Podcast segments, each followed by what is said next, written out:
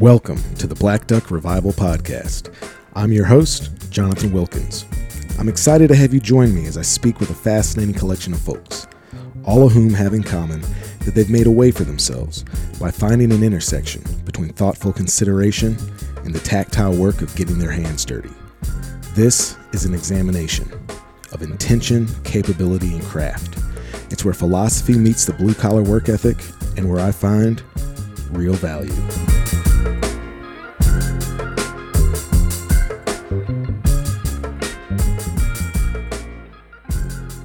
Hey, welcome back to the podcast, folks.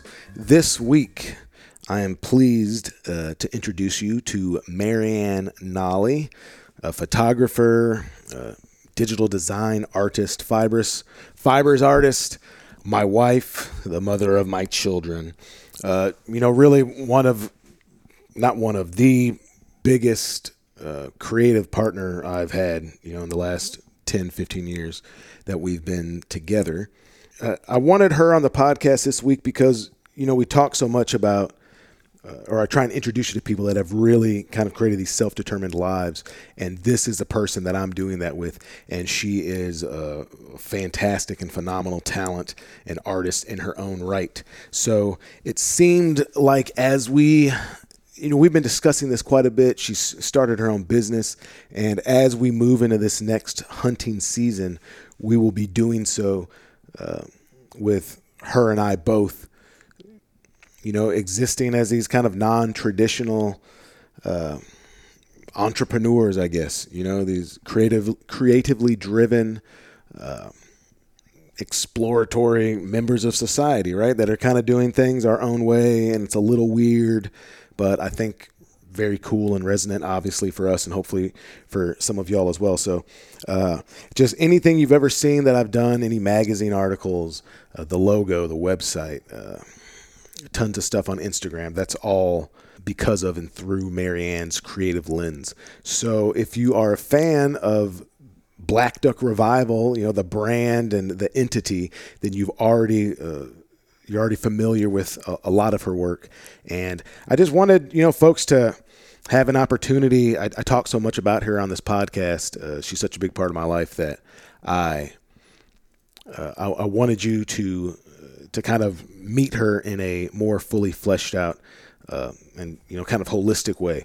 So I hope so much that you enjoy my conversation with Marianne Nolley.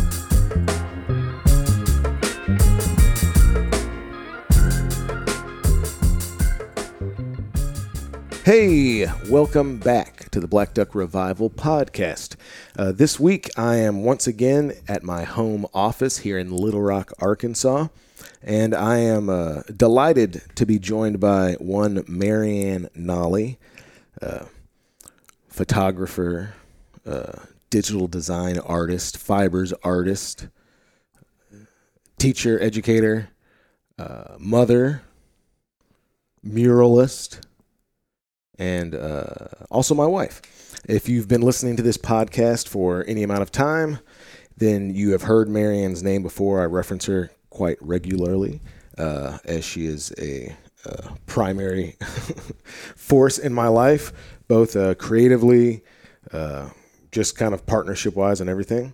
Uh, and Marianne, thank you for gracing us with your your rare presence. Absolutely. So I wanted to have you on the podcast this week because, you know, even though we, this is a very hunting centric podcast, you know, if you go back to the very beginning, uh, that copy at, at, the beginning of the podcast when it says, uh, Join me while I speak to a fascinating collection of folks, all of whom have found the intersection of thoughtful consideration and the tactile work of getting your hands dirty.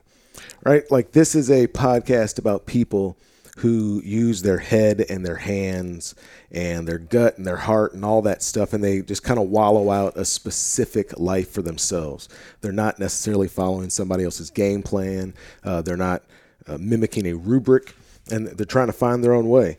And I'd say for as long as I've known you, which is at this point about 18 years, uh, you have uh, fit into those kind of fuzzy parameters, but even more so lately as you have recently like fully stepped out to uh, you know work for yourself and lead a a more self-determined creative life.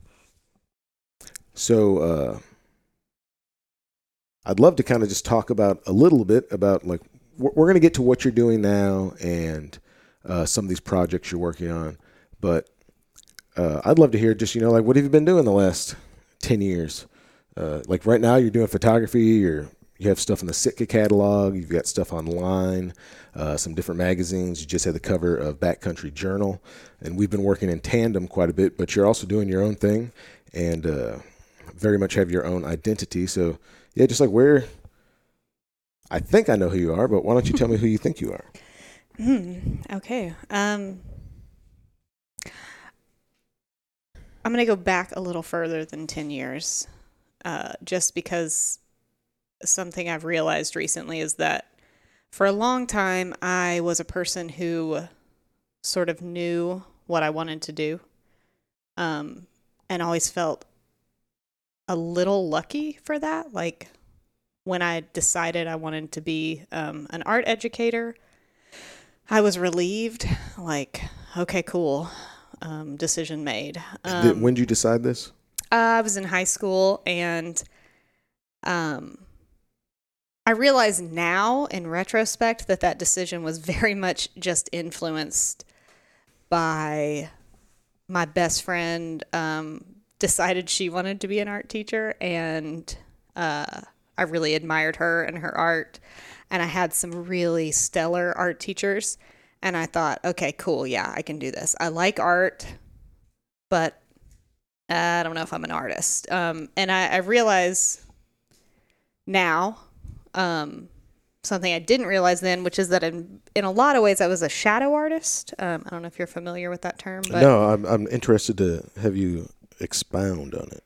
Um, so a shadow artist, and if you're more familiar, I might you know forgive me, give me grace, but um, a shadow artist is someone that often places themselves physically very close in proximity to um, an art form or some creative path that they they want to participate in, but um, for whatever reason aren't necessarily actively participating to their fullest extent in themselves. Um, so kind of like a like a dilettante a bit. Uh, no, I, I, I a not, poser. No, no, I don't mean it even derogatory. I more mean it like maybe they don't know that they want to be a writer, but they love writing, so they become an editor.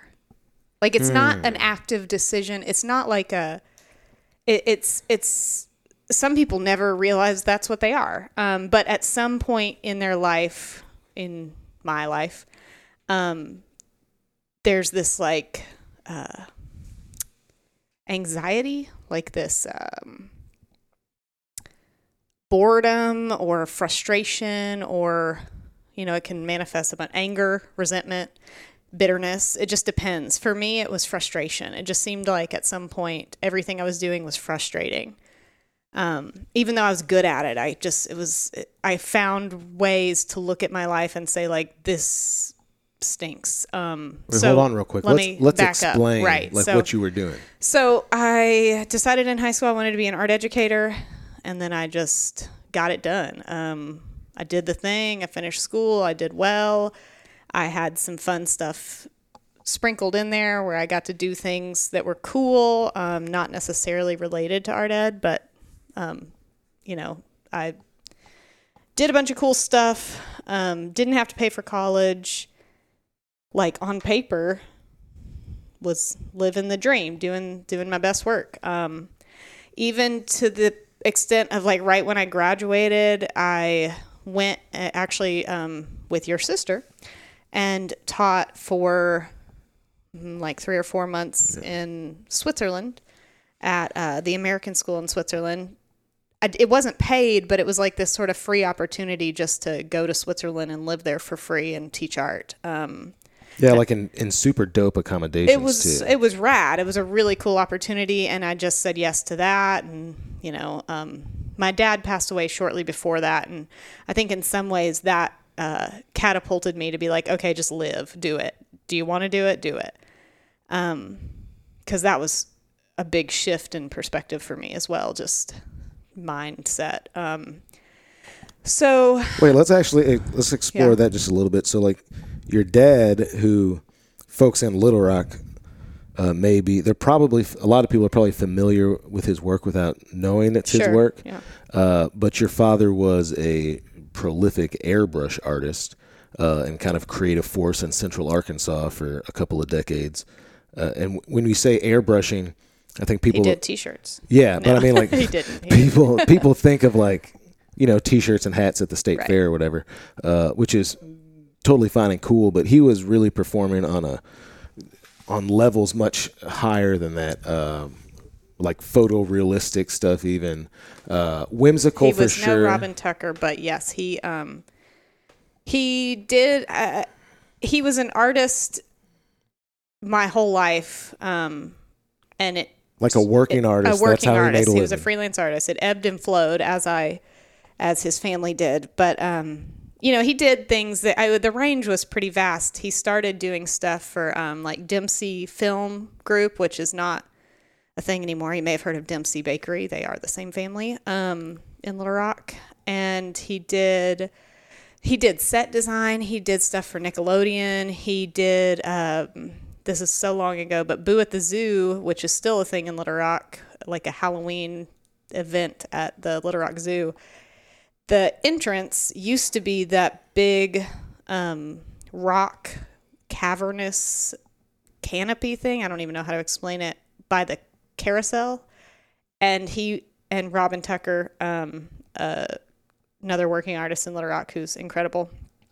Um, they did all the every year they would do this installation of like oh man it was just as a kid it was like the coolest shit ever it was like a giant witch's mouth that you walk through to get into the boo at the zoo. Um, he did, you know, when you see really cheesy signs at like zoos or like water parks, he did those, but like well. So they weren't bad, um, which they are now. Every time I see them, it's just like itches my skin, like, oh God, that's horrible. Um, and oftentimes, what I'm looking at is something he did that has now been painted over with like a paintbrush um, by someone who just really shouldn't have a paintbrush. Um, it, it, seems like it was a lot of uh, art that was intended to be interacted with, like on a large scale. Yeah, and I think that in a in a lot of ways, like me and my sister have talked deeply about this over the years. I think that was the way that artists pay the bills kind of art. Like if he was creating art that was like let's say he grew up in a wealthy family and could just fuck around and do whatever he wanted. Can we curse on this? I'm so sorry. Um, I don't know what his art. I think his art would have looked different. Um, he was. I think he made art that was as much him as he could afford to make. So he got jobs that were weird and interesting, and he made them as weird as as the parameters would allow, but they still paid the bills. Um, so yeah, he did a lot of large scale stuff. Um, he did anything anyone asked him to do, he could pretty much do. He um, he did some sculptural stuff. He did signage. He did set design. Um, at some point, though, I think middle school, when I was in middle school, he transitioned and became the director of exhibits at a children's museum in Little Rock, uh, the Museum of Discovery. I guess uh, it's children's museum, but um, young adult. But um, so he he started doing that, and then he was in charge of you know just making rad exhibits, um, things that, as you said, were interactive. Uh, but he was always creative. He was always physically, manually making things, um, and you know, not to get too mushy, but he was one of the major, most important influences in my life. He's absolutely the reason that I did art. Um, first, you know, and I'm still doing art. Um, you know, he gave me that uh, permission, I guess. And inspiration and watching him do that, I thought I want that to be part of my life. Um, but I made art very different than him. And so at some point, I think being an artist seemed a little too intimidating. Like I just wasn't sure how I would do that. Um, and I watched him stop doing it. You know, I watched him decide he needed to pay the bills a different way. And um, I remember this is, I don't know if I ever told him this before he died, but I remember even thinking, or maybe I did tell him, I calling him a sellout when he started working for the museum because I just thought it was so cool that he was an artist. Um, Damn, that's some cool I know, shit. I know. I mean, uh, we came back around if I ever did actually say that to him, and uh, but yeah, he. Uh, I, I I just remember being really disappointed, and it turned out to be so so cool. It was so cool that he did that job, and um, he can't get in trouble for it now. But there were several times when like he had the keys, so I could just have a sleepover for my birthday at the Museum of Discovery, like a lock in. All my friends come and we just slept in the museum and hung out after hours. It was really, I mean, it was cool. Me and my friends in high school filmed music videos there. Um, just because we had access after hours. So, I mean, it turned out to be great. Um, but you know, so I still I don't can't ask him about it. So I sometimes still wonder like, is that what he wanted to do? You know. Oh, I mean, yeah, I'm sure. I mean, you understand now, like since we're parents, right? Like, Yeah. life's full of compromises, and there was. You're talking about a time when there was uh, less. I, I feel like less kind of broad-based ability for self-determination, right? Like, the internet was still dial-up, right? Well, and you know, he didn't have a college degree. So him getting he moved from that job to another museum in New Orleans and then he moved from there to San Antonio. And so the fact that he was even able to get the jobs at the degree that he was able to get was completely based on his ability and his Yeah. relationship building because he did not have the uh, the resume as far as like education to be able to get those jobs. So I think that he saw an opportunity and he was like, okay, I'll do this. Yeah, very, very charismatic dude. Also, Oh yeah, Uh, lovable.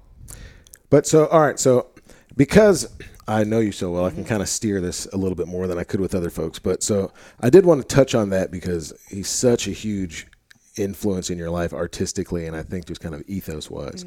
But so you're you're moving through this, right? You become An art an teacher. art teacher. Uh, you do that for ten years. Yep.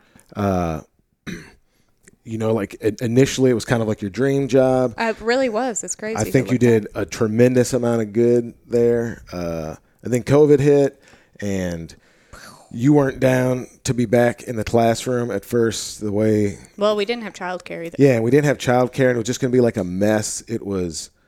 Uh, it just seemed like it was all going to be a mess. It was right? the first time, you know, honestly, if we're if we're speaking honestly here, I had I wanted to leave teaching. Yeah. I was over it. Um it was not serving me anymore. I was as I said previously frustrated.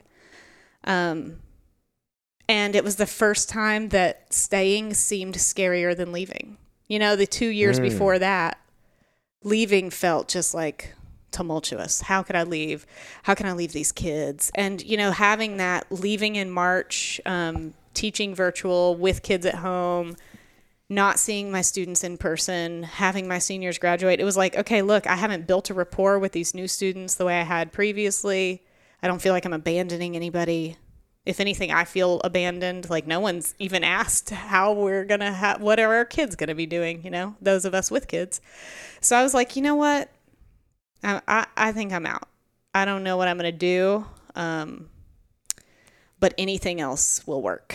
Uh, I, I- I feel like the world gave me. Sometimes, you know, when you move on from something, your pride and your ego gets in the way, and you need there to be something bigger and better that you're moving on to so that when someone asks, you can say, oh, well, you know, this people go, "Oh, shiny, that's great." Um, I think COVID was like nobody cares. My ego was like, I don't, I don't.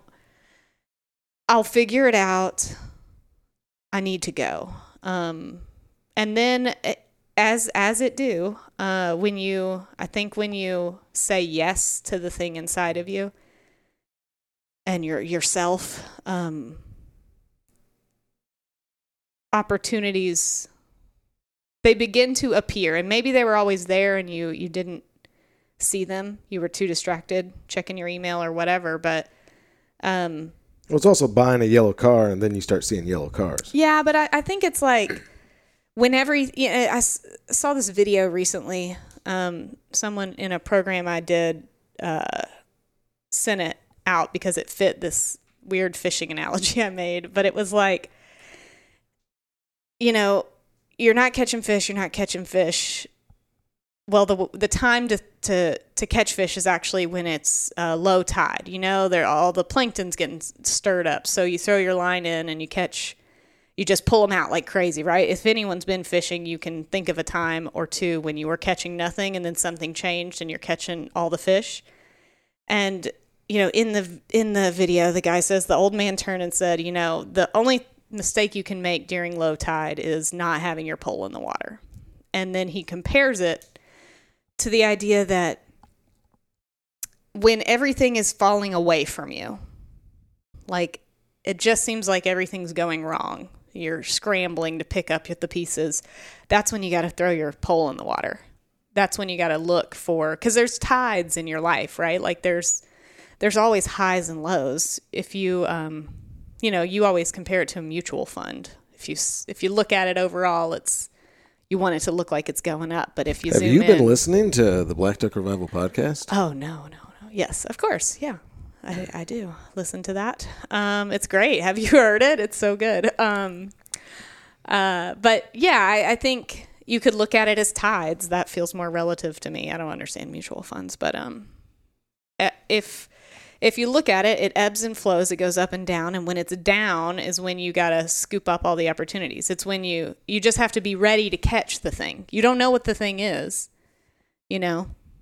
You hold your hand out, and even if what you want is a peach, you don't throw back the apple that you get, right? Like All right, yeah, yeah. We, I'm just saying, You're going like, down an analogy I love rabbit analogies. Um, hole. All right, so let. Go ahead, direct. Well, I'm just saying, I, I am the host of this show. Yes. If I could ask you a question, please. Uh, So, yeah, so we kind of get to, you know, a year and a half ago, right? Okay. And then there's all this stuff starting to, all this stuff. There's some things starting to happen with Black Duck Revival. Uh, I'm getting to write some stuff, and you know, there's some traveling taking place, and you you are, you know, you had been doing photography uh, on a small scale for a long time before, but you know, you started doing that uh, more seriously, right? So like, started getting better equipment, and just you just started to Well, I, hone I your got craft. a job that essentially was taking pictures. Yeah, so you were Um, doing like you started doing this like commercial photography, and you're doing social media and digital design forum, which is like in lots of ways you've been doing that for a long, long time. Uh, every endeavor I've ever had, you've already always done like the signage and the T-shirts and the logoing and all that. You did the Black Duck Revival logo with your friend Brianna Peterson. Uh, but so it's kind of like you're just you're being pulled into this almost, right? Uh, and so so folks don't even know, but I actually just paused uh, the recording because I had to take a phone call, kind of a work phone call, and incredibly serendipitous because It's called synchronicity, actually. Oh, pardon me. uh, because yeah, it was just uh, an offer to or an ask to do uh, for me to write a little something, develop a recipe, and uh, provide the photography for it as well, which means Marianne. Uh, we're keeping the lights on, baby. but yeah, so I mean, th- that really does seem uh, synchronicitous uh, because we're we're basically talking about you just you're putting yourself out there, and opportunities will present themselves if you're kind of open to them and if you're willing to put the work in, right? So uh, that's kind of where we have landed now. Uh, I'll just describe it a little bit, but so you have uh, you've worked you've been working the last couple years you've been doing like commercial photography and uh, social media management digital design which you've been doing for years but you've been doing it kind of more regularly. Uh, you've been doing stuff for bha arkansas uh, local businesses all the black duck revival stuff. Uh, website management just you know like it really kind of and photography hugely a huge part of this photography right? It's, it's kind of just come to be a realization that you're basically a one woman creative agency uh, who's what I've been so struck by just dealing with other people is that all these photographers say to me, and this is like kind of me bragging a little bit, but un like I'm not I'm not fishing for compliments on you. And almost to almost every single one of them that has looked at your work has just brought up to me that you have like an amazing eye, right? Which is obviously that's why I wanted the history of all this because it's obviously informed by the fact that since you were a little baby, you've been incubated in this artistic mindset, right? And then you fully absorb it. You uh, so much so that you are able to instruct others for a decade, and now, if we bring it back to some of your initial uh, comments, now uh, you're kind of able to step, uh, you know, and a little bit more into to the creative reins of your of your journey, right? So you have started M Nolley Creative, and uh, I mean, yeah, just tell me what that's about. Yeah, so um I'm going to give you the naming credit. You you named it. Um, I probably would have wanted something that was like a cute uh, analogy or something. Yeah, it would it would what have my business has been. It would have sounded um, like some some uh, some gnome gnome yeah. figurine selling Steal store. It, stealing images. Um, yeah, so um you know, I'll say this. Let me say this. Um I She's I'm she's referencing his she's mom. referencing his mom my says mother. That a lot. Sorry. Says, let, let now me let say me this. say this. Um, I want to know. I want to have this conversation again. We don't have to record it in six months. Um, I've had the realization lately. It just keeps hitting me like like it feels like it's hitting me right in the forehead of like, oh shit, I am where Jonathan was at the beginning of Black Duck and sort of in in a lot of ways having a lot of like so many feelings about that, but like empathy because mm, a bit more perhaps now. Hey. because this is hard. Um, it's really hard to trust yourself. Um, and just go out on a limb. It's really hard to not uh, go back to excuses you've used your whole life. Um, it's really hard to set your own schedule, which is just part of all the other stuff it's hard to uh, to ask for what you I'll say I have a trouble asking for what I need. So asking for what I want um man, that is hard. So uh, but along with empathy, I have so much pride and just like uh, uh I'm so I'm so proud when I, I going through this in my on my own. I'm so proud to look at like what you have done because now that I'm sort of in it a little deeper, I can see more of just like all the parts of what you had to do to get there. It wasn't just sometimes sending an email is impossible, right? Like it just feels hard and you don't even know what you're asking in the email or whatever but i just feel like you you put yourself out there in so many ways. I can track everything wherever you are now i can look back and track to like the step that got you there right? Like all of it is just one step every day. We've been talking a lot about that um, but when you're doing the one step every day it it's really easy to feel like it's not enough right? Like where's the big thing? Where's the payoff? And you I just find myself constantly, ha- just almost daily, having to refocus and be like, no, that's not the point. The point is to be alive, right? What makes me feel alive? And having to ask myself, like, what makes me feel alive? Not like, I, I mean, look, my skin being touched makes me feel Yeah, you- alive. you but I like what fully burns me up. person. Yeah. What makes me wake up and think now that would be fun. And I've had some moments in the past, I'd say 3 months probably, that have just been like this. That have been so eye opening that if I hadn't just said yes to a really s- silly thing that seemed super frivolous, frivolous, frivolous, my Frivolous. bad, I did that again. Um, if I hadn't just said yes to something that seemed super frivolous at the at the time and selfish, honestly, then I wouldn't have had this like self-actualizing moment of like this is what I want. I want more of this. I want more days that look like this. And those moments I'm like, "Oh, that's what Jonathan did. Like that's how he decided." And then, you know, I think to a lot of your guests on this podcast of like I think, you know, if the and let me not wax too poetic, but if the point of the podcast, if the point of these conversations, if all conversations is sort of defining your own life for yourself, right? Like, how do I do that? Because there's, it's harder than it sounds, and it's also easier than it sounds, right? Like, it's both. Um, and it's harder when you have kids. I mean, we've got two going on three, right? Like, but the thing that I just keep thinking is, I want our children to learn from us how to be themselves wholly. And the only way for them to do that is for us to do that. Like, we just have to do that. And sometimes that means really failing at something until we figure it out. And sometimes that means, you know, scraping by. um, I don't think anyone that's doing exactly what they want in life uh, always had high times, right? Um, but like I said, just uh, call me in six months. you know, let me let me look because I, feel like I'm in the middle of it. If that makes sense, like I don't feel like I'm on the other side and able to give insight on like this is Yeah, no, I don't think you are either, which is part of the reason I wanted you on here because, uh, I'm in the dirt. well, and I don't think you're going to be. Truthfully, I don't think you're going to be out of it in six months.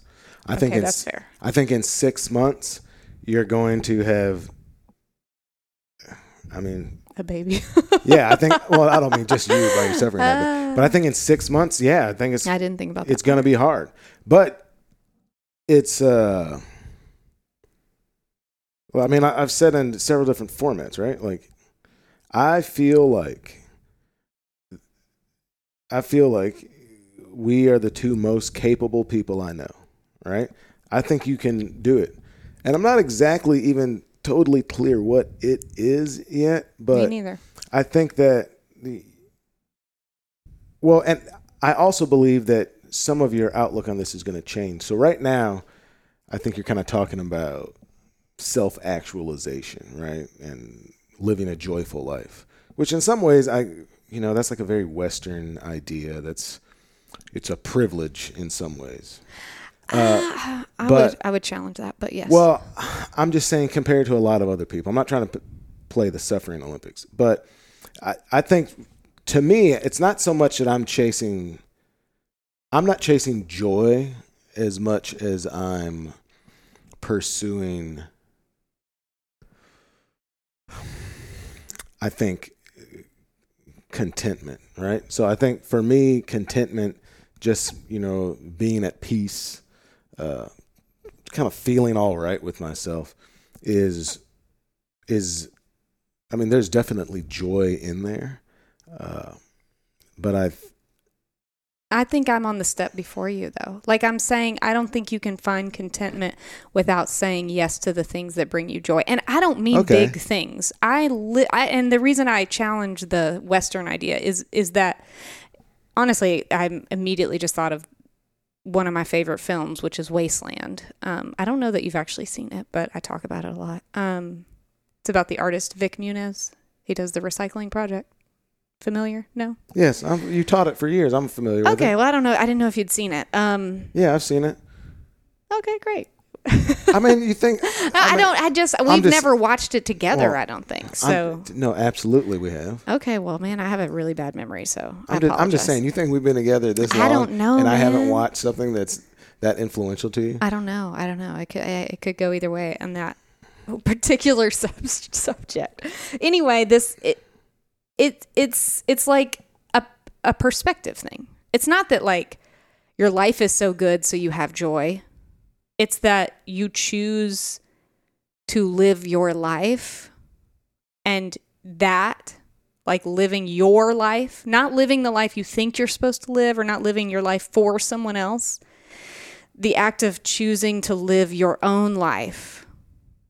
Like like I guess that's where I'm at. Is like realizing that possibly I wasn't so clear on what that looked like. If that makes sense. Like what does my Yeah. like what am I supposed to be doing? Um So what do you think? Uh, and I'm going to put you on the spot here, Okay. right? Because this is this whole thing is the spot, but go for it. Uh, because we're still very like ethereal right here, right? We're still like Sure. up in the clouds. So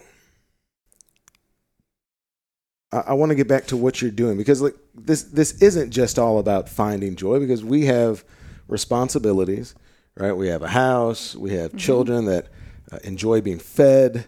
They do like to eat. They they want to tweet. I want I. They want cheese that's bad, man. I want cheese. I want those little square things with the hole With the in the hole middle, in it. right? Freaking sleuth. Uh, I don't know. Yeah, you do. Have, there's a lot of figuring out what they're talking about because they don't say Cheez-It. Some of them are better at it too. It's so esoteric, man. uh, but yeah, so you've repeatedly talked about for the last couple years. You you know you talk about how photography. You, you almost kind of like rediscovered it, right? And it was always something that you engaged in, Mm-hmm. but almost you you almost engaged in it functionally, and now you're able to really put yourself into it and uh, your interpretation of uh, composition and texture and light. Uh, to me, it's so interesting because you're coming at it from, and we should probably inform people about this. So I referenced it in the beginning, it said fibers artists. For a long time, so your sister is an artist as well. Your younger sister, she is a, a Ceramic artist. ceramic artist. Two teapots. There you go. and but you also I'm going to say you engage in really sculpture as well. Primarily, you had been doing that. It was like fibers. I am not. I, I've, I. That's the one art class I think I got a C in with Professor Massey. I did poorly in sculpture. I'm not 3D, but I will say texture. Yes, absolutely, 100. percent Well, but I mean, describe that. So you're taking like human hair and you're you're weaving it into. Okay, so I would yarn. say there's two things that are most important to me when I'm like making something artistically, and it's process and texture. And and process is because uh, I like something that has multiple steps, so that I'm not committed to the first thing I do.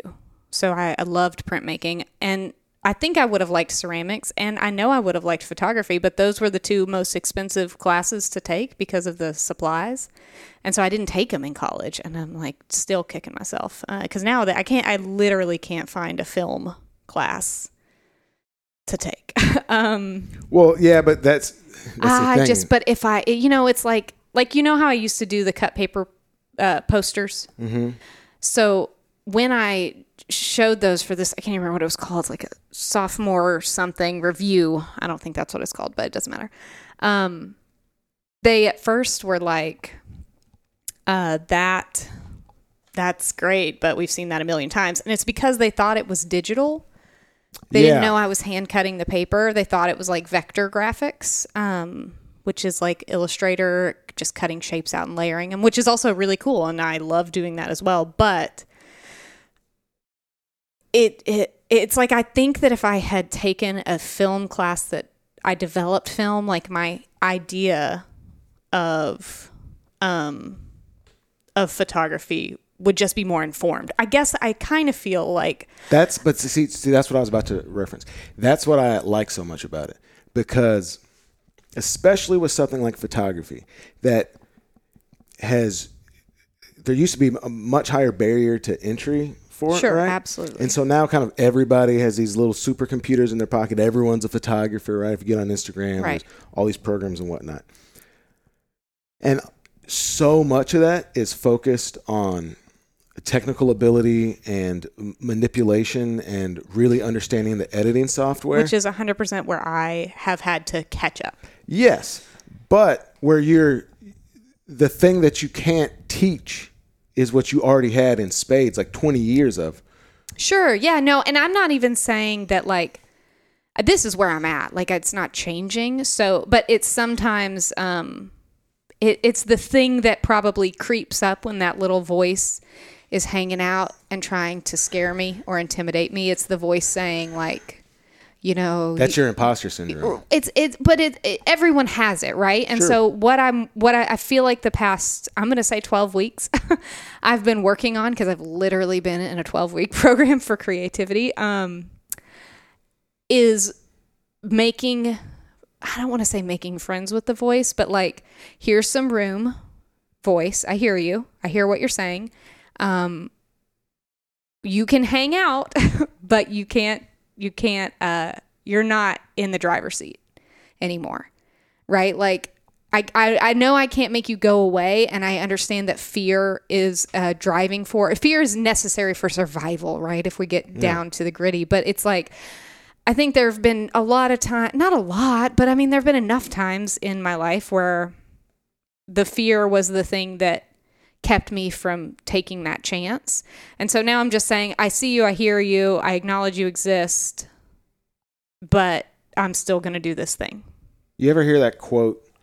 Uh, and this is obviously applicable to uh, anyone on the gender spectrum. Correct. But okay. most men lead lives of quiet desperation. I've heard you say it. That's Dude, the only place I've heard it. It's it's super super evocative for me because that's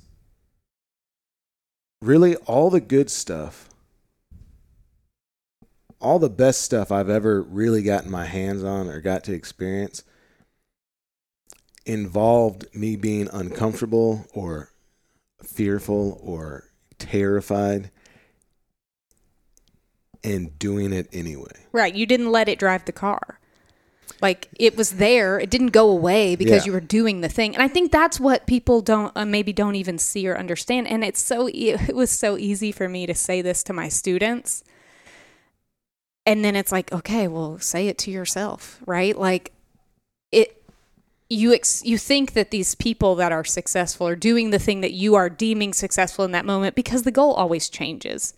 You know, if I look back at 12 year old me and say, hey, this is what I'm up to, here I am, 12 year old me is like, holy shit, that's rad. That's your life? I mean, when I run into former students and they're like, you're not teaching anymore, what are you doing? And if I just say even just like an ounce of what I'm doing, they're like, that's amazing. You left your career with chill. You know, it's like this, like, oh, wow, you can do that. It's like everyone sort of just wants permission to be scared and do the thing they want to do. And and and you will. You'll be scared doing it. And I think I'm I'm I'm sort of realizing like it's okay that I am scared doing this, but I'm still doing it. I'm still going to do it. Um and the, I'm not going to not be scared. I'm just not going to let that be the reason I don't do it, if that makes sense. Yeah, no, Um, that's a, dude. I'm I'm behind that 100. percent I So, yeah. Yeah, I think it's man. Honestly, I think it's because you know we're we're talking about both of us trying to lead the lead these uh, intentional, self determined lives, right? And I think for our kids to really get that from us, not just through us talking about you know follow your dreams, Sure. not just, but to like really It's hard to believe that when you're watching someone not do it. yeah to really absorb it like in their pores like through osmosis. You know what we've really embarked on here is we have we have traded stability Absolutely. for creative sati- satiation right? For uh for freedom for our artistic and creative and exploratory freedom uh, to, the freedom to explore our own ideas, our our own thoughts about things, our own intentions. The freedom to time.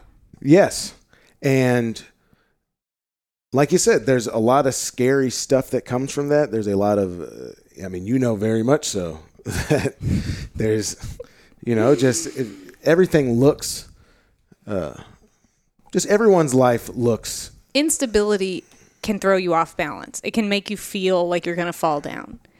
But the truth is, if we're just speaking from experience, like, I mean, I don't know. Have we even fallen down yet? Like, I, I feel like we've gotten so close, or it's it, maybe we did. I don't know. I mean, if I'm looking back, like, I've felt a lot of times where we were going to fall down, but we never hit the ground, right? Like, things never fell apart.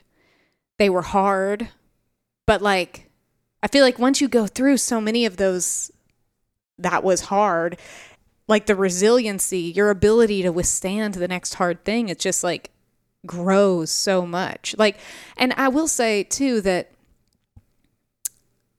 you know, uh, one thing, a tool that I, I use a lot is like just immense gratitude. And I, I, like when I'm starting to be like, oh, we just wish I could, whatever that thing is, right? I wish I could get a new camera. I wish I could get this lens. I wish I could have whatever, whatever the thing. Everyone always, you're always wishing for something, right? Like there's always something shiny that would be nice to have. I just stop and I'm like, oh man, look at what I have though. Like I have so much. I have more than I need. I have so much more than I need. And I I can look at each of those things and I can see our fingerprints on it right? Like I can see the thing you built with your hands from the wood that you pulled out of your tree. You know, it's like uh, everything is just like so tied up with story. Like our kitchen bar is like your great uncle's uh, what is it? I mean, it's like uh, I don't know. I, what are you talking about? The wood in there, the mantle. Isn't that your in the kitchen? oh, with the oh. coffee pot. oh yeah, yeah, yeah. The uh, like the coffee nook. Yeah. Yeah, that wood came out of my great uncle Hiram's uh, shop, and then I split it. Right. And, and I remember you doing that, and I remember honestly when you were doing it, being like, "This is crazy. This isn't gonna work." and then it was like, "This is cool." And everything is always sort of in progress, but it makes it when you get to the other side like it's uh, you used to say this when you did landscaping but it was like you can either plant a tree and watch it grow or you can afford to buy the full tree and i think we might always be people that have to watch it grow but like isn't that sort of part of the beauty of it it's like being able to send our kids to your mom's and have me retile the backsplash in the kitchen by myself mostly um it felt good. It was rewarding in a way that having someone come in and do that and having earned the money to pay someone five times what it should have cost, right? Like, well, I mean, maybe not what it should have cost, but well, what, what it, it cost us. What it cost us, sure. I mean, you did that whole deal for like thirty bucks. Absolutely. And looks great, yeah. And you get you, you get it, like it little micro doses. Satisfactory. Yeah, and you get micro doses of that, right? Uh, and I don't I have to work a job that I hate that makes me miserable in order to be able to afford to pay someone else to do that. And I really like constantly I'm just like that's the difference. I just have to sometimes put more of the the elbow grease in, but if I'm really honest, I don't resent that because I prefer it. I want to do it. I want to do it. I want to do all of it. That's my problem. That's why I don't know what I want to do because I want to do everything. I mean, right? Like, I feel like you can relate to that on some level. Part of my issue is that I could potentially do any of it. Yeah, I mean, doesn't mean I should. Yeah, I mean, you're you're dealing with a matter of refinement, right? Which is comes from comes from the creative process. So yeah, I mean, I'm stoked to just see you really embark on it. Like we've got some projects we're working on together. I think too, what's important about this is us realizing that, uh, you know, I think I think we complement each other really well, and but that doesn't necessarily mean that we need to we need to do like all of our creativity and working stuff needs to be together, right? Uh, it's nice to have an independent create, cre- like, yeah, I think that I can scratch your back and you can scratch mine. And when we're reliant on our own self for the filling of the cup, and then we can just use what's spilling over to help each other, like it's such a better balance. And and I can think back to so many times we've been off balance there, but I think that I do also feel like we're in a place where it's like I'm not sort of using you to get my creative um I almost said something so inappropriate. I can't think of a bit of my rock talk. Your rock song. my Oh creative goodness. rocks. Like Please. like I'm not just a doing your program. website or just doing your photography or just doing stuff for you. So it doesn't feel like all of my creative impulses are being controlled by you. Instead, I have creative impulses, I give in to them, I do what I'm doing, and then I can, oh, you need that? Sure, no problem. Here. It's just more transactional, which is how it needs to be to work. Does that I mean, does it do you Yeah, agree? and but but it's also like that's It's collaborative. yeah, that's a very that's a good way to say it. Uh, all right, now I'd like to ask you just uh, to completely change directions. I'd like to ask you some questions. Uh, no, let me stop for one second. I'll come back to this. Okay. So I'm absolutely down. Six months, a year, whatever you want, man. I'd love to see. Let's say a year. Let's be fair. Let's do a year, man, and I'd love to see where you're at with all of this. Call me. Uh, I will call you, or hopefully, I will still be able to access you in person a year from now. But yeah, I mean, you, you, I mean, you're a great talent, and you can do a whole lot of stuff, and Thank you. I, I'm stoked to see you just really thrive, uh, trust in yourself. I think a little bit more, um, and yeah, all the all the nuts and bolts stuff. Like we will totally figure out.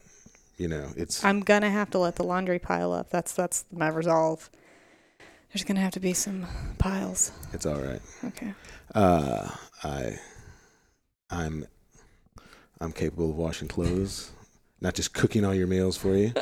but anyway, so kind of to to round out this conversation, you know, because we are talking a bunch about the life that we've put together and raising our kids, and uh, something else we've been talking about quite a bit recently. You know, and, and something that's really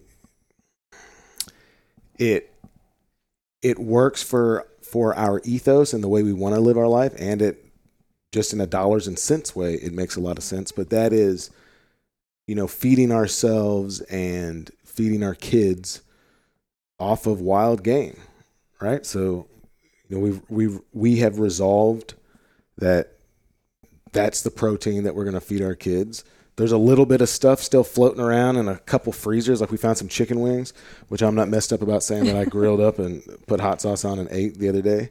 But yeah, I mean, primarily, you know, we're eating turkey, uh, elk, venison, or elk is venison, uh, elk, whitetail, uh, Mountain lion, bear, mountain lion, black bear, fish.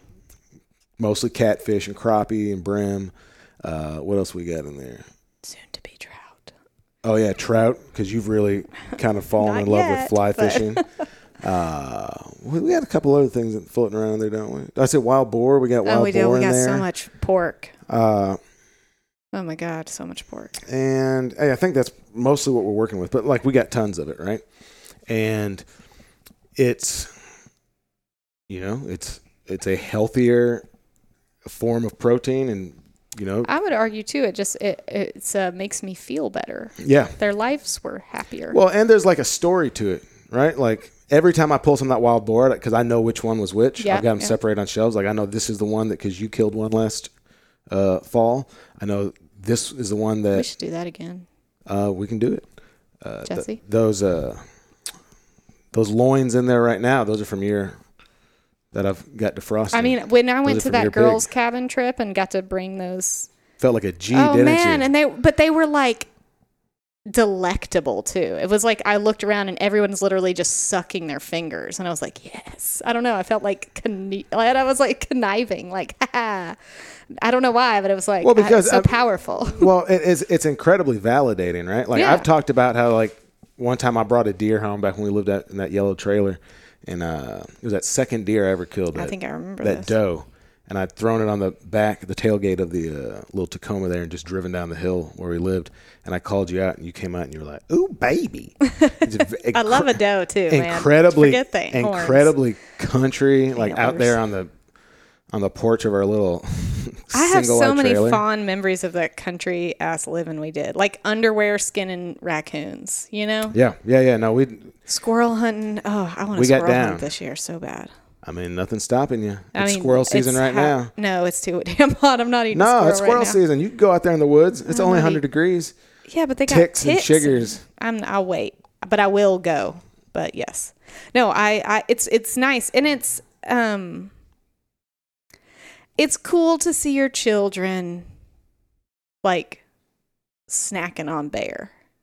Yeah, or eating uh, like a big goose leg. Yeah. That, man, their relationship with these natural processes is so different than than mine was. Their understanding of their understanding of the world, the lens that they view the world from, is so different because they've had that regular exposure to that stuff. and and they're so interested in i mean it has just i feel like it's like such a door opener for just like so much science and like like naturalism. Like they just want to know all the things they have so many questions that i don't think they would necessarily even come up with if they didn't hold the geese you you brought home in their hands before you showed them how to you know pluck it. Like they've d- they do the steps and they they know so much about it. They they know you know they're calling I mean not very well but they knew Yeah. how to put the turkey call in their mouth and I didn't Yeah, they try they you know yeah, they Well, I mean cuz they're just they're emulating what they see, right? And they're and they will put value in the stuff that we put value in. And so they know that I put value in making critter noises. yeah And I mean, you know, it's it's like someone who likes baseball, like they're out there playing catch well it's the reason I did art Yeah. 100% I wanted to hang out with my dad I mean Yeah. And so like kind of my hope is that we raise some like really cool, strong, uh, artistic, you know, kind of feral they are feral. uh, No, they are, but they are. They already are cool in those ways, and they're very multifaceted. And I appreciate that they they are already so capable, and I can see them. Just the wheels are always turning, you know. And I think that's because of exposure. I think that it's because of us, and that's validating too. Because you know, it's not like they're missing opportunities because we don't have the stability of like a 401k. Although I do still have my 401k. yeah, so. yeah, yeah. But you know, it's I don't feel like I I often just look and think we're not actually missing anything. And I have lots of friends who are still in the game and I'm telling you we're not missing anything. The the the world as we knew it is imploding. And I I kind of feel like we got out in time to like be really badass walking away while, while it blows up behind us. Well, I mean, let's not romanticize this too much. We all got I'm romanticizing we all got to, you know, we all got to pay the tithe at yeah, some point. sure. And we and we still have to scrap down and do. I mean, we do the dirty jobs. We do the jobs other people don't want all the time. I'm not saying we don't work hard. I'm saying we're not tied to a system that never appreciated us anyway. Hmm. And it's so freeing, like in in ways that I could wax poetic about forever, but. All the times that it's scary and unstable, it's more oftentimes I can just think, oh, well, at least I'm not blank, right? Yeah, I, I don't want to burst your bubble, but I think I've come around to the the conclusion that, uh, you know, you can only you can only escape the system. You know We're still so part much. of the system, but I mean, in the ways that we value, I feel like we're kind of not. Mm, yeah, maybe so. Uh, I mean, I, don't still know. shop at Amazon. I'm embarrassed to say, but put it out there. I'm Yeah. not. A, I'm not perfect. I'm not perfect. regularly. yeah, yeah, yeah. Um, Dude, when the when the UPS guy, oh, stop! I don't the wanna hear it. UPS guy talks some trash about. I guarantee you, they know your name. It's on every kidding. I'm package. joking. I, I haven't seen a package come from me in a long time. You get stuff from Sitka. Yeah, Uh, you get, get duck calls. Yeah, you're right. It's fine. You're fine. Anyway, uh, so What Yeah. were you going to ask me earlier? Because now I'm just. Oh, you know, I don't know why. I just had this lame question. I was going to say, Oh. what's what's your? Oh, I, but I know the answer. But what's your favorite uh, wild game to eat? You know that? Fried rabbit. Yeah. Uh, it's I rarely even have it anymore. I know. That's why I want to go squirrel hunting because isn't the season the same? No, Oh. squirrel season runs from Well, like squirrel season's longer. squirrel season is like middle of May until uh, till like middle or end of February. There's like a break of basically March and April in there because they breed twice a year, so they give them one breeding cycle Sure. without being shot at Yeah. to just keep the populations uh, thriving. But rabbit season is a winter thing, so that'll come in in like November, maybe like November, December. So there's overlap. I could like hunt both at the same time. Yeah, but like, it, I mean, I guess you could, if you, if you know what, I guess would be the perfect scenario would be a, if you had a field environment with thick edges. So like where we went Mm-hmm. Yeah, to do that thing, picturing. that'd be a ton of ton of walking, and I would suggest you have like some uh, briar britches or like Mm-hmm. chaps or something on.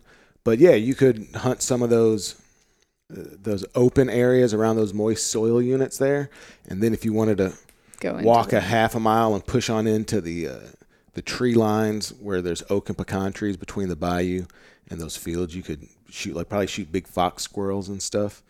oh man, I just But those fox squirrels, I mean, I, I think the fox squirrels aren't quite as good. No. I'm fare. just I'm just I'm just remembering how much fun. I just love squirrel hunting. yeah, it's like just creeping around the woods. It's like being a kid with a BB gun. Uh, I still encourage you. I still encourage you to shoot that 20 gauge. No, I want a 22. I mean, shooting with a 22, man, but I'm telling you, the number of squirrels I started bringing home. We'll see. I'll Went go up out when a few switched to a times with the 22, and then if it's like okay, You know, I got that. Uh, you've but I'm never. a one-hit wonder. Yeah, I mean, you're a pretty good shot, but you know, I got that. Uh, what are they? I forget what the brand. is. It's it's like this very common I need like a youth shot. New England Arms, dude. That's what I'm saying. I got. It's a break How open. do I not know that you have that? I mean, I don't know. I probably bought bought did it guns when you Did you didn't get know that? about it. But no, it's like a it's a New England Arms, just break open, single shot, twenty gauge. All right. I'll shoot it and see. Uh, short- I'll see. It's a it's a short stock, short barreled gun. It would fit you perfect. Could I do that for waterfowl? I wouldn't shoot a single shot for waterfowl. Okay. I would have, but I Oh mean, yeah, because yeah, You got that. I needed you got that pump twenty gauge. I mean, really, what we need for you is a appropriately sized semi-auto twenty gauge. Is what I think you would you would like best. I will say waterfowl. when I shot your gun at that one goose hunt, it wasn't. It's different when you're shooting at something and you have adrenaline than when you're yeah, just you don't target feel it. practicing. You also that was not my gun. If you had shot my Oh, gun, you wouldn't it have liked wasn't. it That near was- as much. that you was the shot other guy's gun. you shot that You're right. Benelli, that You're right. semi-auto. if you shot my pump twelve gauge, I it would have thump never. you. I'm not doing it. like grown men that are used to shooting, if they ever shoot that, they're like, "What the hell?" Yeah, I know. And I'm just so used to it, but it's like a blunderbuss compared to uh, you know what a blunderbuss is? I mean, I feel like I could just take context clues. no, I don't know. It's but- like you know, it's like a an old rudimentary uh, rifle of of yore. okay, Just a blunderbuss. It just kind of got it. Just believe- throw some stuff. I believe out. it's the ones that had like the trumpet shaped end on the barrels, and they would just kind of throw shot out. Yeah. But yeah, I mean, it just thumps you. Uh, but yeah, I've just gotten used to it because that's all I've ever shot. Even though now, shoulders all messed up. no, there's other reasons for that. that's that's working for a living. But anyway, so man, why don't we uh, tell people where they can uh, follow your work, see your work, and uh, keep up with what you're doing, uh, and tell them about the services you offer there at M Nolley Creative. Sure. Um, well, on Instagram, I am m.nolley.creative. Nolley spelled N O L L E Y. So M as in mother, Nolley creative. Um, that is also my website, but my website is so new that it's difficult to come up and search. So please just, if you're out there, just keep Googling my website. So it's a result. Um, but yeah, and through Um, through that website they can see they can see all uh, history of sort of clients I've worked with, um, you can click on photos. The, the front page is photos and then design work. So if you click on photos, you can see examples of um, the portrait work, lifestyle, catalog, food, branding, um, macro, just all the things that I do and have done. And then some past work that has been published. And then if you go to design work, you can see some work that I've done there as well. Um, I mean, that runs the gamut. I I don't know. I feel like I've done it all. Yeah, that's like digital stuff: t-shirts, yeah, logo design, um, Any website sort of design, branding, posters. posters, gifts. Um, I mean, you've Yeah. done you've done candy bar wrappers. You've done, or you did the entire The that entire line of- yeah, for that uh, chocolate company. Uh, so that was like candy bar wrappers and, Box of and boxes of different boxes of chocolate and stuff. Uh, I mean, you've designed stuff for tons of local businesses. Everything Black Duck Revival has I think I've made a poster for damn near every musician that existed before yeah, if- if 2012. you- yeah, yeah, yeah. Um, Lots of Jonathan Wilkins posters. uh, everyone, almost everyone. uh, t-shirts, lots of t-shirts. yeah, yeah. Uh, I, I- I think the thing that I'm most into right now, though, is is photography and website design. I just um, something really satisfying about the start to finish of a website, and then um, I just like taking photos. I like being out there, going, and like being outside a lot. I, I mean, yeah, I, I prefer um, being outdoors. I just like natural light is like the light I want to use, period. But um, I don't love food photography. I can do it, but it's not as fun. Um, but yeah, textures. I just like textures, and where you, you find those mostly outdoors. Um, Yeah, which is why like a lot of the food pictures that I you take take, for outside. me, you take them outside. yeah, Which is, I mean, that's fine, man. That's always carrying a plate around in that's the yard. your signature style. Well, anyway, well, uh, Marianne, thanks so much for joining me on Hey, I was here. on this episode of the Black Duck Revival podcast, Absolutely. and thank you for listening. And we'll see you next time.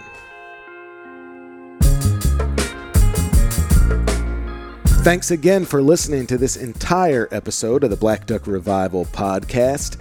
As always, it's produced by me, Jonathan Wilkins, and Brian Sachs. So we finally reached the time where I can start releasing the dates and uh, experiences that we'll be offering at Black Duck Revival this season. So that's going to fire up uh, this fall. We're going to start a little bit earlier. We're going to start before hunting season uh, with some cooking classes. We're going to have some deer uh, butchery and processing classes offered as well. These are going to uh, be much more uh, affordable.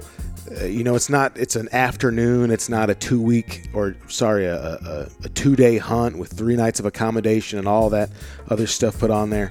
Uh, so this is just much more accessible, uh, especially if you're a local person and you want to get some hands on experience with uh, some of these processes. That you know, frankly, if you don't have a mentor. Uh, this stuff can kind of be hard to, to get a hand uh, a handle on. So I want to do like some hands-on instruction. Uh, I really want to utilize that space for more than than just hunting, even though that's kind of originally what it was put together for. You know, we're doing these fishing trips out of there. We're still doing the waterfowl uh, hunt school experiences, but we're also going to do some processing classes. We're going to do some cooking instruction.